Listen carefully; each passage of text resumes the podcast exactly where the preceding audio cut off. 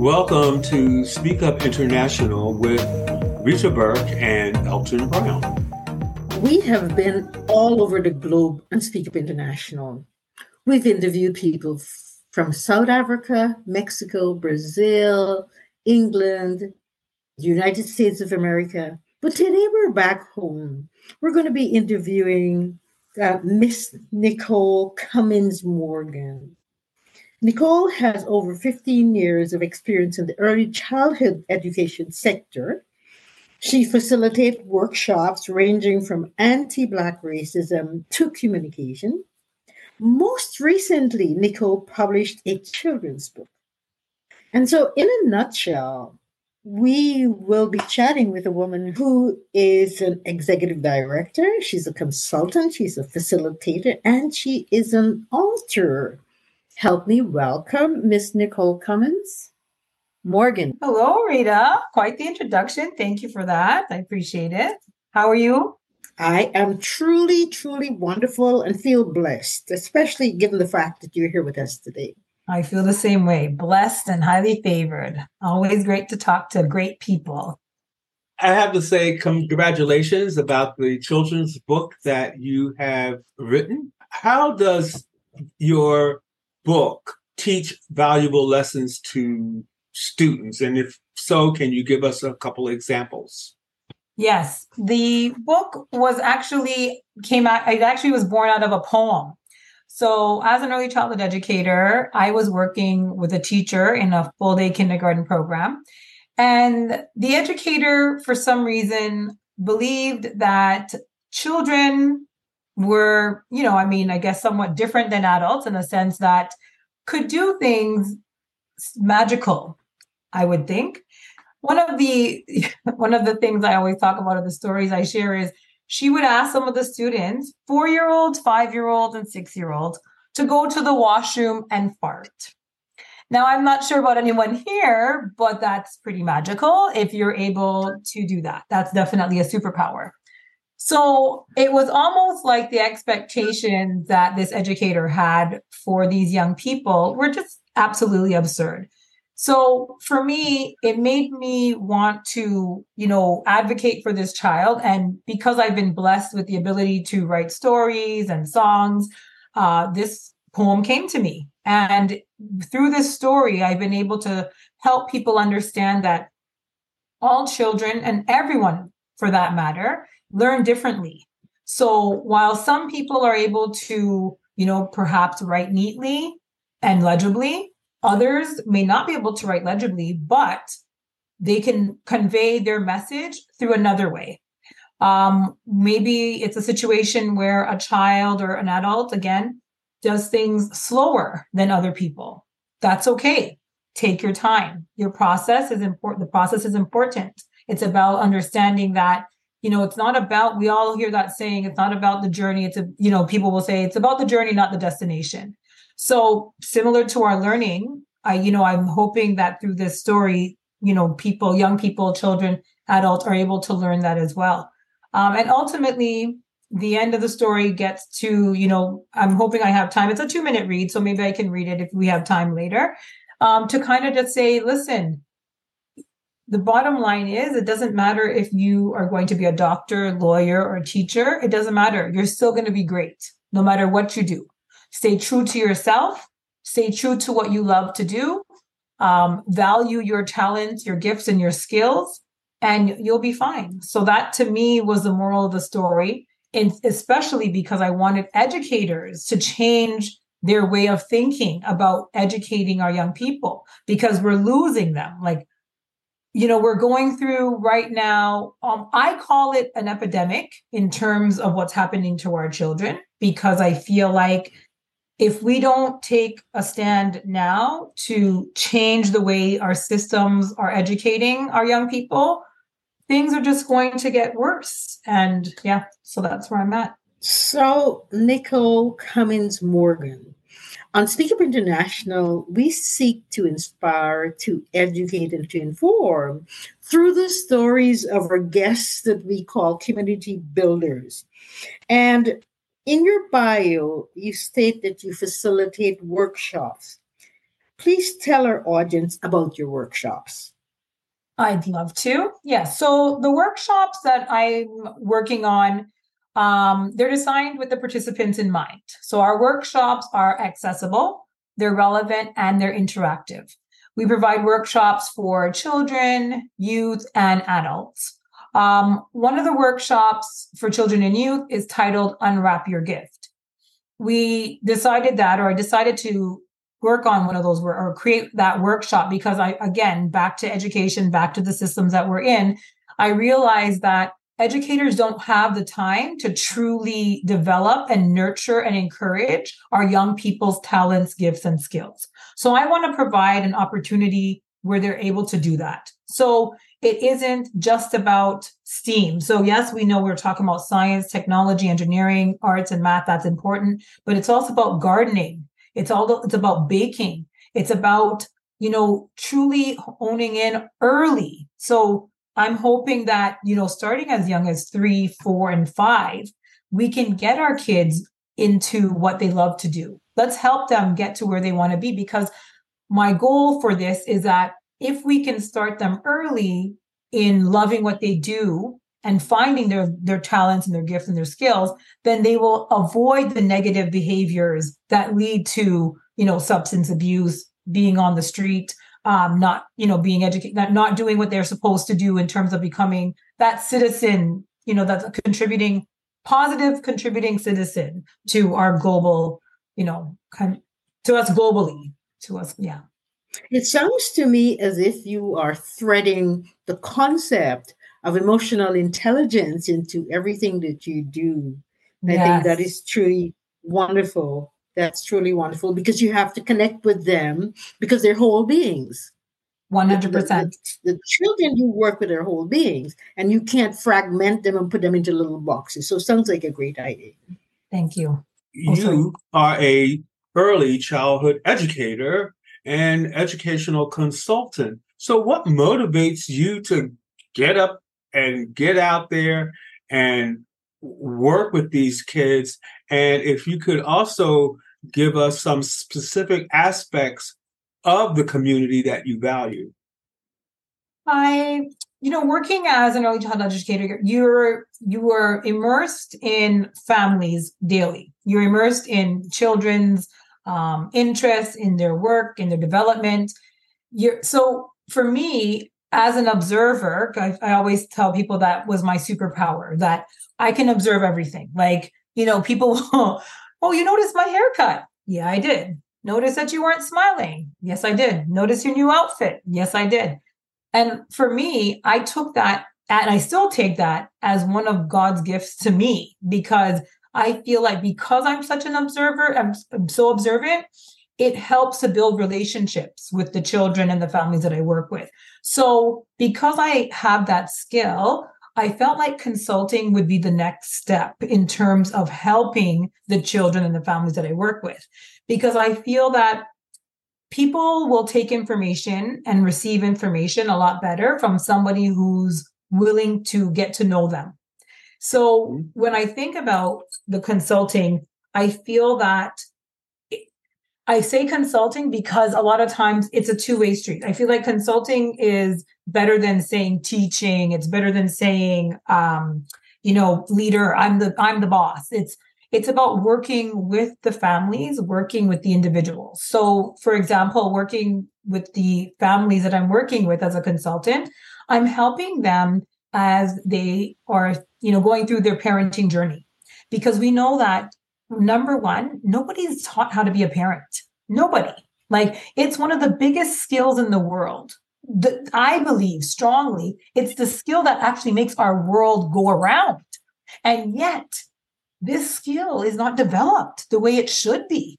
Right. So, for me, I had to figure out a way to get this information to families in a way that was helping them feel like they were a part of it. So when I think about the consulting and the strategies that we use, some of the strategies that we use are we we use um, self-regulation. So we I know that we're going to talk about a little bit about that later, but I also use a um, model that I created. It's called Remember, Reflect, Change, and Maintain.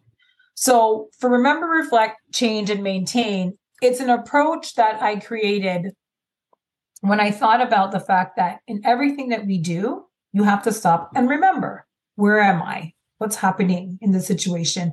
Maybe it's bringing you back to um, a place where, oh, I remember this event. This is something that, you know, I'm thinking about, right? Whether it's in your work life, whether it's in your relationship.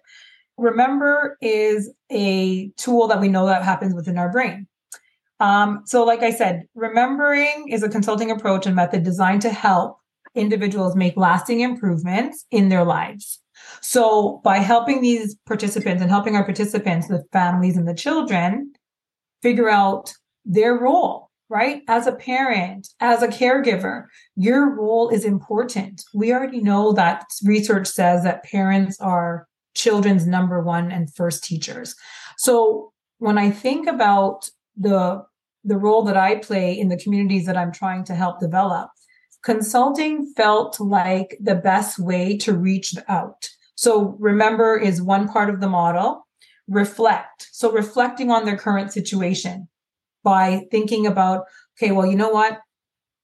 Am I being the best person I can be as a model for my children? And reflect. Once you reflect, you then have to make a change, right? So whether whether that change be a physical change of saying, you know what, I'm going to eat better, I'm going to exercise, I'm going to do mindfulness, you know, meditation, whatever it is, you have to make a change and then you have to maintain that change, right? So I'm hoping that through my consulting services for children, for youth, for adults, we're able to use our model of remember, reflect, change and maintain to help them to get through some of the the life you know challenges that we're all going through as families as people right because a lot of us as like i said before parents we're not taught how to be parents so imagine we're going through trying to learn who we are as individuals and now we got to mold little people coming up who we're not even sure about ourselves so now it's we're trying to figure out them so you know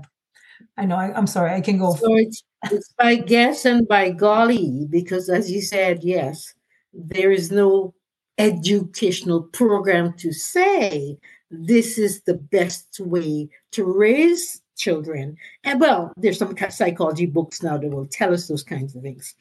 But in your bio as well, you state that you are a coach who are your clients? I know you alluded to a few of them, but talk more about your clients. Please. Yeah. So we're we wanted to do I want to do tutoring because I know that literacy is another major issue that's having we're having right now for you know post pandemic it's it's hard our young people their reading levels math like a lot has been lost when we went through the pandemic so literacy is huge in terms of what i wanted to help our young people um, do better with.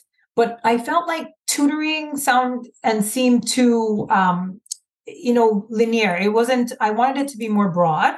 So I felt like using the word coach was a bit better for me because when you think of a coach, you think of someone cheering you on, supporting you, providing you with strategies on how you can be the best you can be. And that's what we're trying to do. So we decided to create a program, so coaching and tutoring services for our young people in particular, so children um, 3 to 12, where we're not doing just literacy, we're doing um, executive function skills, self regulation, um, communication skills, helping them from early. Like I said, I- am going to have to keep saying that. You'll probably hear me say it too many times. But like I said, er, when I talk about early childhood experiences, it's not a joke. Early childhood education is the key to, for me, anyways, for our society to be better. So um, when I think about coaching, I think about my, our young people and our youth a lot of our youth are struggling.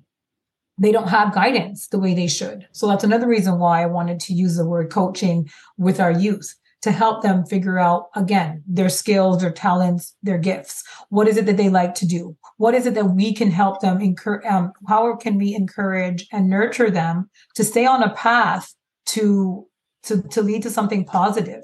They just need sometimes our young people just need somebody who cares, somebody who loves and shows them something for them to feel like, you know what, I'm valued. I am somebody, I can do it. So that's what I'm hoping to get from and i have received you know some feedback from in terms of the coaching and that program the, the coaching and tutoring program. And we even thought about coaching our families right? In terms of how are they you know what, what are their dynamics like and again mm-hmm. i feel like when we use the word consulting and coaching it just sounds more reciprocal as opposed to just one person you know as an expert no i we do we work together to create a program that's best for all of us involved, right? I think that is an excellent idea. Uh, instead of just focusing on the kids, but to also focus in on their families. It has to be a joint effort. It can't be just, all right, well, we're going to take the kid to XYZ reading class and they're going to be brilliant when they come out. No, it has to be something that is constantly going, something that's constantly moving in order for that kid to connect, grasp, remember, as you mm-hmm. said, and then be able to move forward. Yeah. I, you mentioned something about your family and how you love your family like cooked food. okay, so for me, uh, okay, so for me, when I when I read that, I went yum yum yum yum yum. Tell us what that expression means to you, and how does your family play a role in your career and your personal life? Awesome question. I love it. I, you know, I'm a foodie. I always like to tell people, you know what, if you want to go for dinner, call me. I'm available. Um, I love food. I, you know, as a West, growing up in a West Indian background, like my parents are from Jamaica, we surrounded ourselves with food. Like it was a social part of our upbringing and it was a part of love, right? Like it was almost like you're sick, here's some food. You, you, you don't feel good, oh, here's some food. You're sad, oh, here's some food. Like, you know, so for me, I was like, oh it's it's almost like it's part of me i need to be a part of it so that's why when i think about my family as i loving them like cooked food i love cooked food so much because it, it's, it's something it's food for my soul that my family too is food for my soul and without them i wouldn't be where i am when i think about the support that they provide oh my gosh i'm so blessed like i can't say it enough you know like i was blessed to find a great partner my husband and i have been together for almost 30 years. Um, I had my baby young. I, you know, I started, I had my son at 17. Um, so I was a part of that, um, you know, single, I had to, you know, I experienced single parenthood for a little bit. Um, so yeah, so I feel like they've been very supportive in everything that I've done. They've been there for my pop-up shops. They're, you know, they're helping me with my editing my videos. They're right behind me. And they're they're the reason why I thought about even starting Wondrous educational workshops in a sense that when I saw the dynamics of us in terms of our love, our communication between each other, I felt like I want other families to feel this. I want people to understand that while things are not perfect in our family, no way, shape, or form, we we're good like and that happened because i was able to and my husband and i were able to you know share that information with our young people about the importance of communication with each other communication yes, yes. with um, them as siblings um, you know to keep it open you know even with regards yes. to being happy and grateful like that's another piece that i believe has really helped with regards to us being where we are so yeah, they're supportive 100%. And I'm grateful for them. So we're speaking with Nicole Cummings Morgan. And one of the things that she does is she helps people to self regulate. I am curious because when I went to school, that term wasn't so popular. Talk mm-hmm. to about to us, please. Talk to your audience about the strategy or the process that you use to help people with self regulation, please? Okay, 100%. Um, so for us, you know, when I thought about self regulation, it, it comes from uh, my learning, obviously, with early childhood education. We talked a lot about that. And then we also, for me, I did some research on some, you know, sorry, the researcher that I, I, I ended up reading more about was Stuart Shanker. So Stuart Shanker created a book, uh, Self Regulation, and um, how to help your child break the stress cycle. And for him, he created five self regulation steps. So he talked about, you know, reading the signs and reframing the behavior. Something that many of us, and what I love about his book too, is he really does um, dig deeper into helping people understand that self regulation isn't just about helping our young people, it's about helping everyone because many of us actually missed out on how to truly build our self regulation skills um, and our executive functioning skills. So, yeah, so number one, um, we talk about you know reading the signs and reframing, reframing the behavior. Um, understanding the behavior helps all of us with the next step. And the next step is to identify the stressors.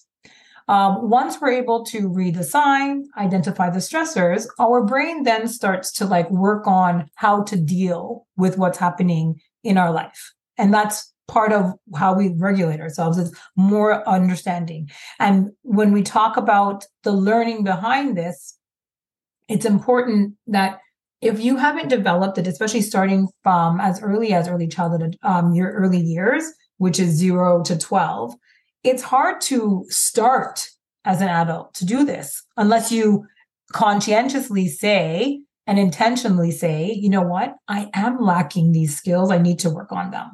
So, you know, identifying the stressors.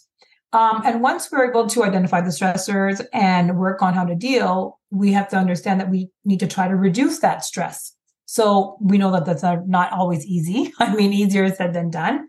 But for us, when we're talking to our families and consulting and coaching, um, and even with the workshops that we're providing, we help them understand that it's okay to remove yourself. Remove yourself from the situation, whether it's physically, whether you have to actually move jobs, whether you have to move out of the place that you're living, um, emotionally. Sometimes we know it's really hard to let go of friendships and family relationships. But if you if that's going to reduce the stress that you're under, it's important for you to do that. Um, mentally, reducing, you know, removing yourself mentally, letting go of some of the things that we think about when it comes to um, relationships that are causing the stress. And then financially and socially, right? Again, just reducing it some way, shape, or form.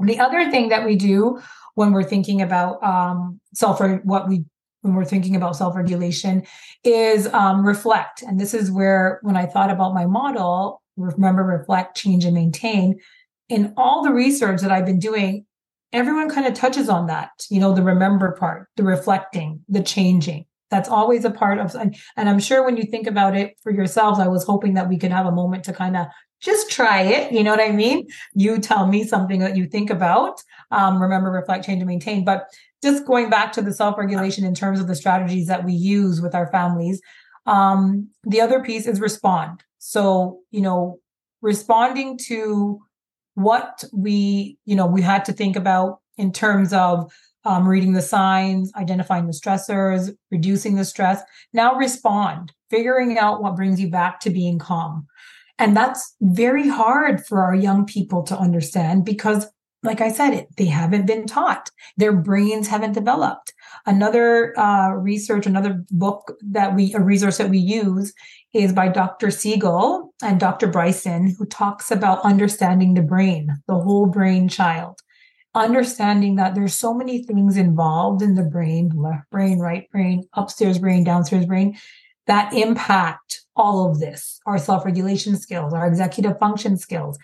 And in, in order for us to truly be the best that we can be, we need to develop these skills, right? Because without them, you know, academically, what's the point? You can you can be as smart as whatever you need to be without our self-regulation skills, our executive function skills, without this, these abilities to understand why we do what we do and how we're being compassionate to one another, it's not going to make a difference. You need to be kind you need to know how to communicate with people. You need to know how to control what you're going through and be mindful of the situations and the, re- the relationships that you're in and be mindful of how you are being in those relationships with people right how are you being so in terms of the strategies for you know dr bryson and dr siegel they talk about the fact again with connect and redirect right? Mm-hmm. the importance of within the west indian culture a lot of times we remember growing up i know for me growing up discipline was always physical. So it's important for us to help people understand let's try something else connect first right? Name it to tame it naming it understanding what the situation is which goes back to self-regulation. So they're all tied together um, in terms of the strategies that we use and we just try to make it fun for them to understand. And you know hopefully like we said it will get we we we believe that if we keep doing it often enough mm-hmm. and we start normalizing these conversations um, and get it out to the community as much as we can hopefully it's not like a broken telephone by the time it gets to where it needs to get to. We want it to be just snap your fingers. It just comes to everyone naturally. Self-regulation.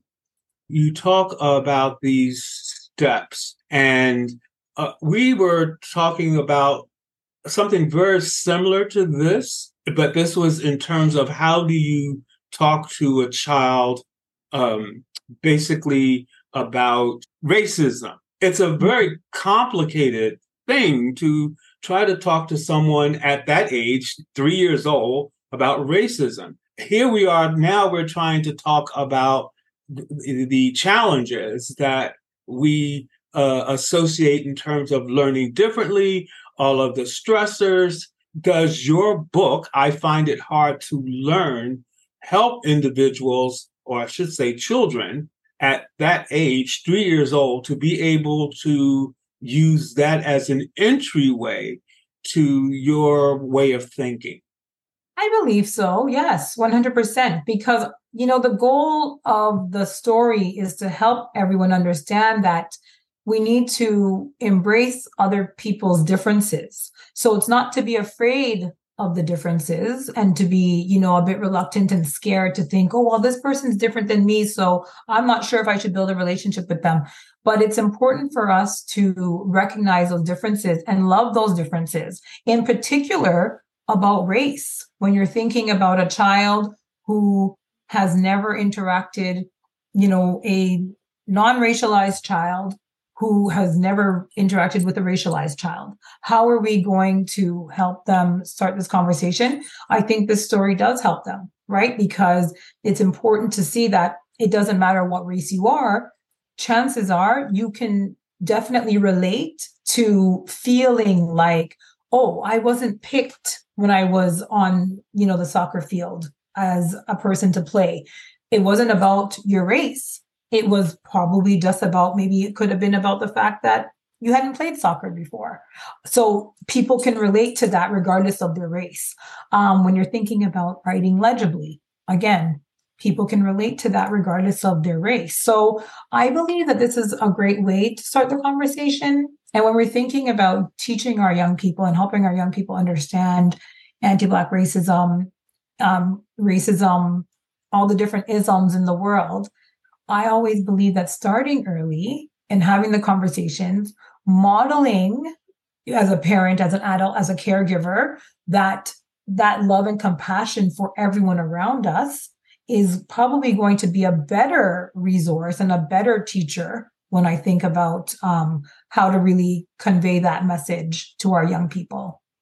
Modeling is truly amazing when it comes to teaching, isn't it? Because I will often say, if a child didn't see adults walking, they wouldn't walk. If mm. they saw adults on their knees crawling, they would crawl. If a child didn't see adults taking food and putting it to their mouths, they would not. And then mm. there's an African proverb that I used last week that says, if a father goat breaks into a yam store and the kids are watching. Mm. If the father goes, an African proverb, and to me this speaks volumes, breaks into a yam, yam store with his kids, you know what that means. Right? So modeling indeed what's yeah. appropriate and what's not appropriate. Now, what's the best piece of advice that you have ever, ever been given? Oh man, so much. Um, I think the best piece of advice from I'm not even sure who it came from. I mean, it was I always think about advice as bits of pieces that you know come to you when you least expect it. So sometimes you don't remember who it who said it, but you know um, it came to you. But um, haste makes waste is one of the things that I love to use. Um, you know, I think we get caught up thinking that you got to do things quickly. I got to hurry up. Um, and I think in particular now with me being at 48 and feeling like I have all these dreams and all these goals, I'm feeling like sometimes, oh my gosh, I got to hurry up. I got to do this. I got to do that. I got to do this. I got to do that. And then I just keep going back to what this person said, you know, haste makes waste, you know, so takes, you know, so, so for me, when I heard that saying, I added the next piece where I was like, okay, haste makes waste. So slow down the pace.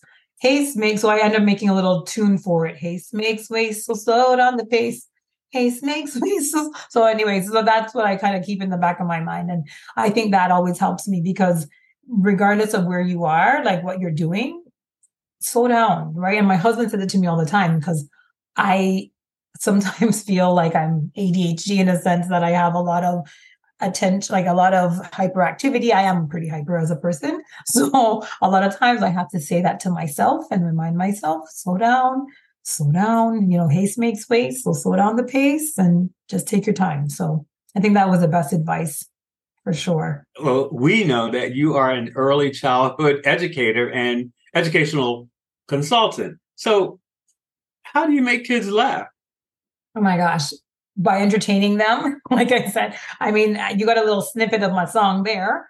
Um, and soon you'll see me on my YouTube channel. Um, I'm working on, I'm trying to do a, I'm trying to work on an album. We're still in the works of trying to figure out how we're going to do it. If we're going to do it as a YouTube channel, a kids show, um, or if we're just going to do, um, yeah, we're not sure yet. But I make kids laugh by being as young as I can. And I think that's one of the reasons why I've done so well as an early childhood educator with like building relationships with our young people and our parents is because I always let my inhibition, my inhibitions go. I, I love being a child. I feel like my inner child is always outside, thankfully. And um, yeah, like I said, I I love writing stories for them, making jokes. I think that helps too. And um, singing lots of songs and just being silly. Like, I mean, I, I think I've heard so many times, you're so silly, Miss Morgan. Like the amount of times I've heard, you're so silly, Miss Morgan. Right. I realize That's that, you know what?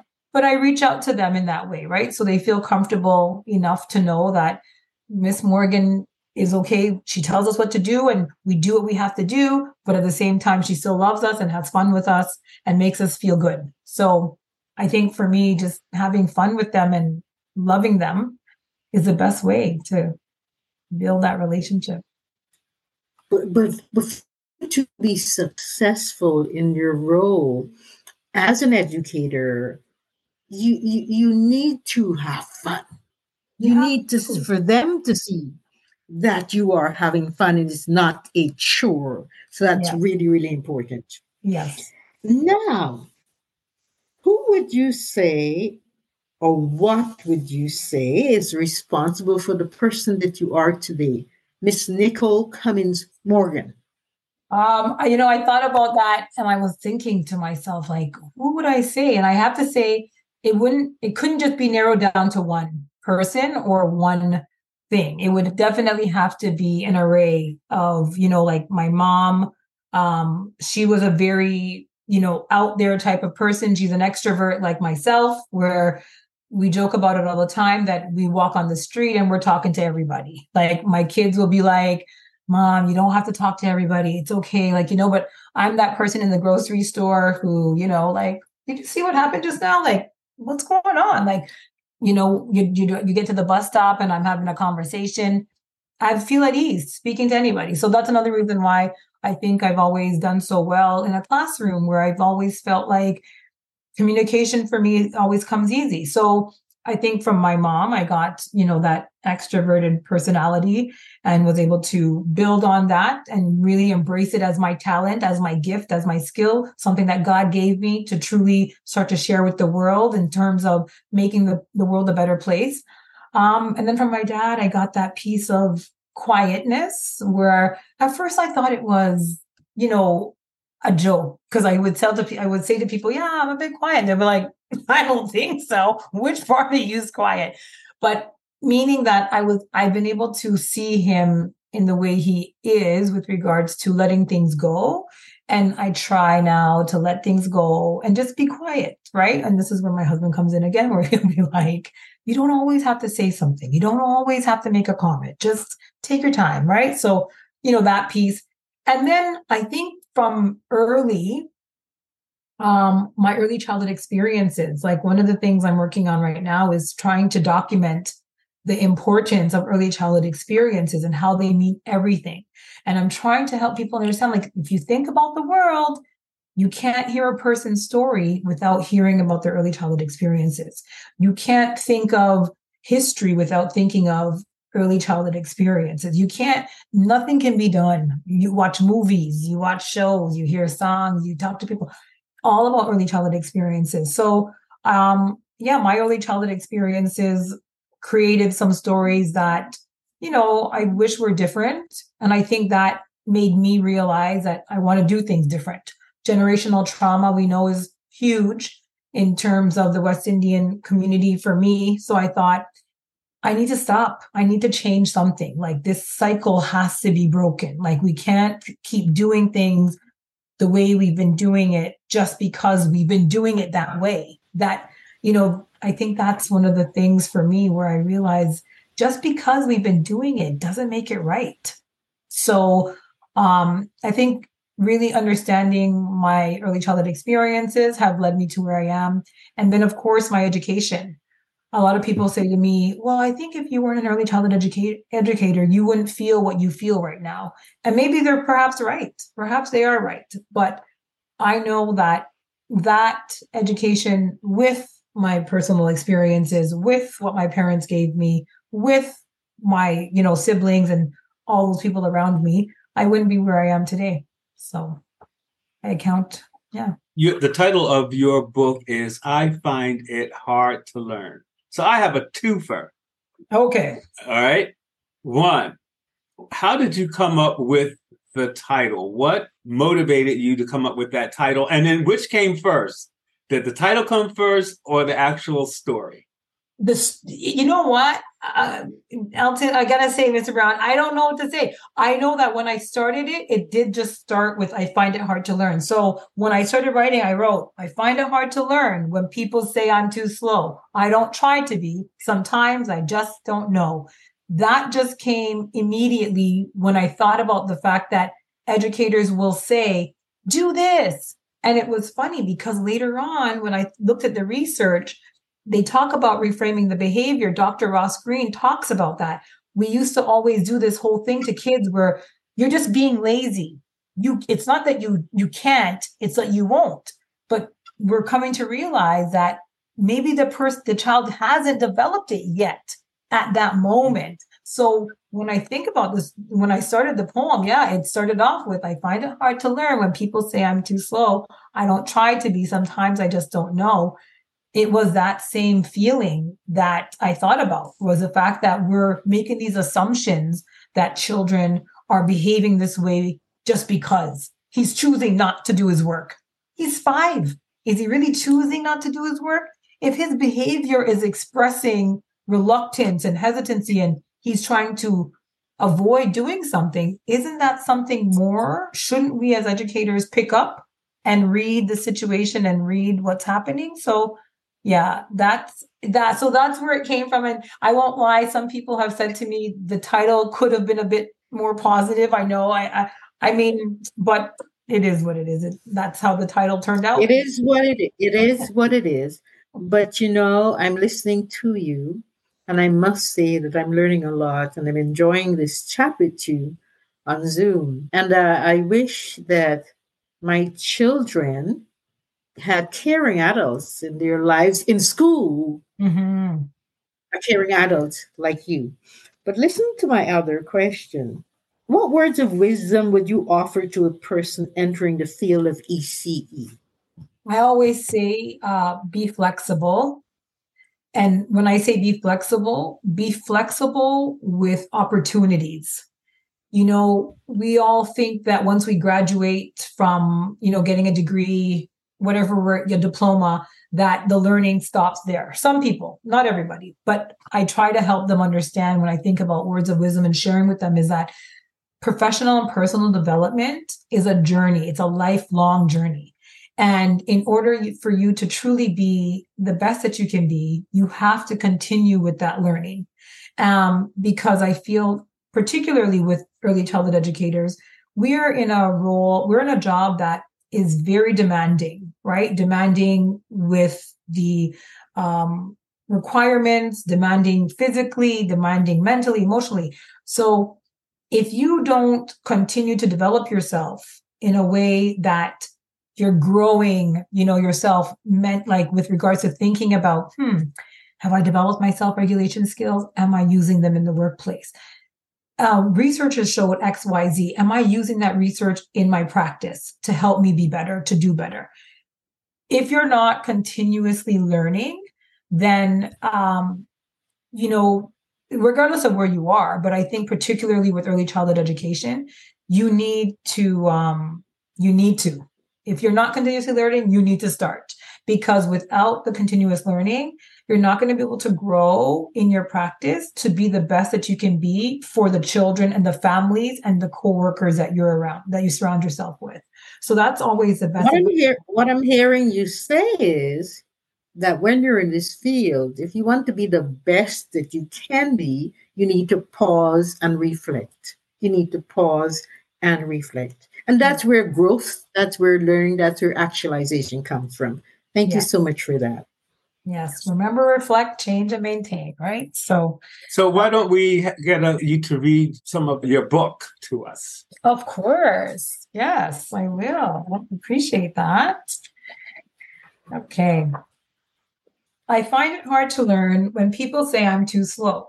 I don't try to be. Sometimes I just don't know. I find it hard to learn when my friends are really fast. It feels like no matter how I try, I still finish last. I find it hard to learn when my teacher is in a rush. So most of the time, if I am not sure, I keep my questions hush. I find it hard to learn some of the lessons they teach at school, but at home with technology, I am super smart, super cool.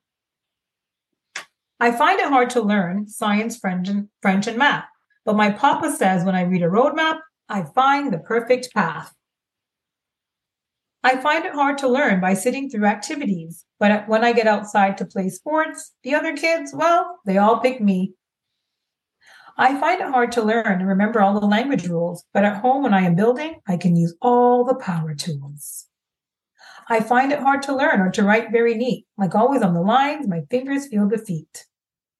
I find it hard to learn when people start to say, it's easier to do it like this, trying to teach me their way. I find it hard to learn when I'm in a busy classroom. The noise, things hanging. I hope recess comes soon. I find it hard to learn to do what others do, so I try my best, and Mama says that's what I want from you. My way of learning is not the same as people I know. My way of learning is just for me, and it will guide me as I grow. At times, I feel sad when my marks aren't high, but with determination and perseverance, I will soar through the sky. I may not take the path that others may take doctor, lawyer, teacher. Nope, no worries, I'll still be great. My family, my friends, and teachers only want what's best. That I can agree with. There's no contest. And that's it. Wow. Are you sure that's a kid's book? Are you sure that's a kid's book? Or it's written for adults. I know. Well, that's what I, you know, it's so funny, Rita, because that's what I'm working on right now. Is um trying to turn it into a resource um for educators because I'm able to, I've, I was able to, through my workshops, create and design questions to kind of go with the book to help people, you know, just to bring awareness, to help everyone to understand, like, what can we do different in our practice when you're thinking about the story? Wonderful. like the rhyming. I, I think your book is uh, powerful. And I think that it is relatable to children and adults. Yes. It's very poignant. I think it leads for the parents, especially, to do a lot of thinking. And so I think this book is perfect for anyone, everyone who needs that boost, yeah. that uplift. And and you know, we all need that. Parents, educators, you know, and children. Mm-hmm. Today we learned so much about you and your bubbly personality. We'll just call we'll call it that for now. and you know, you being an educator and how you emphasize the importance of family support and how those kind words are very empowering to a child who may feel like they're left out. And the fact that allowing a kid to be whoever, whatever they wish to be, as opposed to saying you must be a doctor or you must be a lawyer, whatever they decide to do, they're good. They'll be the best at that, whatever it is. Yes. Very powerful conversation with you. Rita and I enjoyed it so, so much. And I'm going to ask you to please come back to us again. I'm sure you're writing another book. So as soon as you complete your next book, please come to us and so that we can have another conversation with you and uh, to find out what you're doing and to add to your book another book, I find it hard to learn. Thank you very much.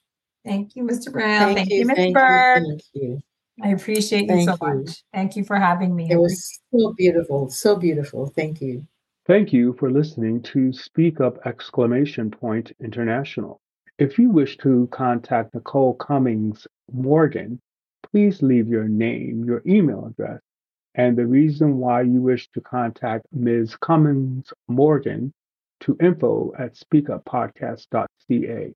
Are you interested in the opportunity to be interviewed and have your cause promoted by Speak Up exclamation point international? We invite you to connect to us by sending a message that includes your name, company, or organization name, the valuable service you offer to your community, and your email address to info at speakuppodcast.ca. Worried about your confidence as an interviewee? Don't fret. Speak Up international can provide you with the necessary training so you shine during an interview with us or through another interview. To receive training information and a 10% discount about the Speak Up exclamation point international podcast interviewee program, email us at info at speakuppodcast.ca. You can also reach us by using Facebook, Instagram, Twitter, and LinkedIn. To connect to our podcast, use Spotify or your favorite podcast platform and search for Speak Up exclamation point international. You can also find our podcast using our web address, www.speakuppodcast.ca. Our logo has the woman with her finger pointing up, mouth open, speaking up. At Speak Up exclamation point international, we aim to inspire, to inform, and to educate.